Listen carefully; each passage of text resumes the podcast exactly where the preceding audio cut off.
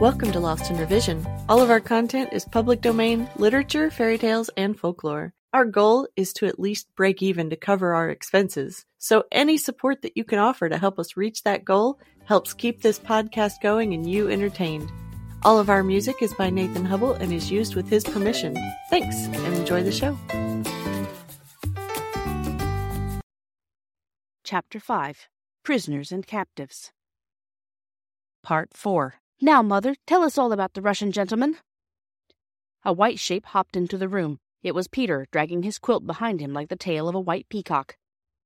We have been patient, he said, and I had to bite my tongue not to go to sleep, and I just nearly went to sleep and I bit too hard and it hurts ever so. Do tell us. Make a nice long story of it. I can't make a long story of it tonight, said Mother. I'm very tired. Bobbie knew by her voice that Mother had been crying, but the others didn't know. Well, make it as long as you can, said Phil, and Bobbie got her arms round Mother's waist and snuggled close to her. Well, it's a story long enough to make a whole book of. He's a writer, he's written beautiful books. In Russia, at the time of the Tsar, one dared not say anything about the rich people doing wrong, or about the things that ought to be done to make poor people better and happier. If one did, one was sent to prison. But they can't, said Peter. People only go to prison when they've done wrong. Or when the judges think they've done wrong, said Mother. Yes, that's so in England, but in Russia it was different. And he wrote a beautiful book about poor people and how to help them. I've read it. There's nothing in it but goodness and kindness, and they sent him to prison for it. He was three years in a horrible dungeon with hardly any light, and all damp and dreadful, in prison all alone for three years. Mother's voice trembled a little and stopped suddenly.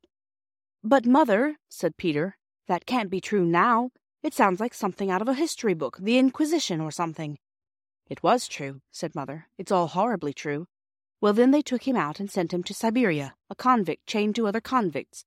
Wicked men who'd done all sorts of crimes, a long chain of them, and they walked and walked and walked for days and weeks till they thought they'd never stop walking.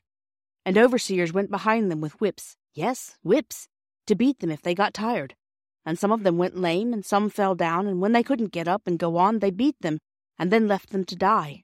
Oh, it's all too terrible. And at last he got to the mines, and he was condemned to stay there for life. For life, just for writing a good, noble, splendid book. How did he get away? When the war came, some of the Russian prisoners were allowed to volunteer as soldiers, and he volunteered. But he deserted at the first chance he got, and but that's very cowardly, isn't it? said Peter, to desert. Especially when it's war. Do you think he owed anything to a country that had done that to him? If he did, he owed more to his wife and children. He didn't know what had become of them. Oh, cried Bobbie. He had them to think about and be miserable about, too. Then all the time he was in prison. Yes, he had them to think about and be miserable about all the time he was in prison. For anything he knew, they might have been sent to prison, too. They did those things in Russia. But while he was in the mines, some friends managed to get a message to him that his wife and children had escaped and come to England. So when he deserted, he came here to look for them. Had he got their address? said practical Peter. No, just England. He was going to London, and he thought he had to change at our station, and then he found he'd lost his ticket and his purse. Oh, do you think he'll find them? I mean his wife and children, not the ticket and things. I hope so. Oh, I hope and pray that he'll find his wife and children again. Even Phyllis now perceived that Mother's voice was very unsteady. Why, Mother, she said, how very sorry you seem to be for him. Mother didn't answer for a minute. Then she just said, yes. And then she seemed to be thinking. The children were quiet. Presently she said, Dears, when you say your prayers, I think you might ask God to show his pity upon all prisoners and captives to show his pity, Bobbie repeated slowly, upon all prisoners and captives. Is that right, Mother? Yes, said Mother, upon all prisoners and captives. All prisoners and captives. Thanks for joining us today. Check us out on Patreon. You can help us meet our small goal of breaking even and covering our expenses. Your support helps pay for all of the things that podcasting requires and helps keep this show alive and growing.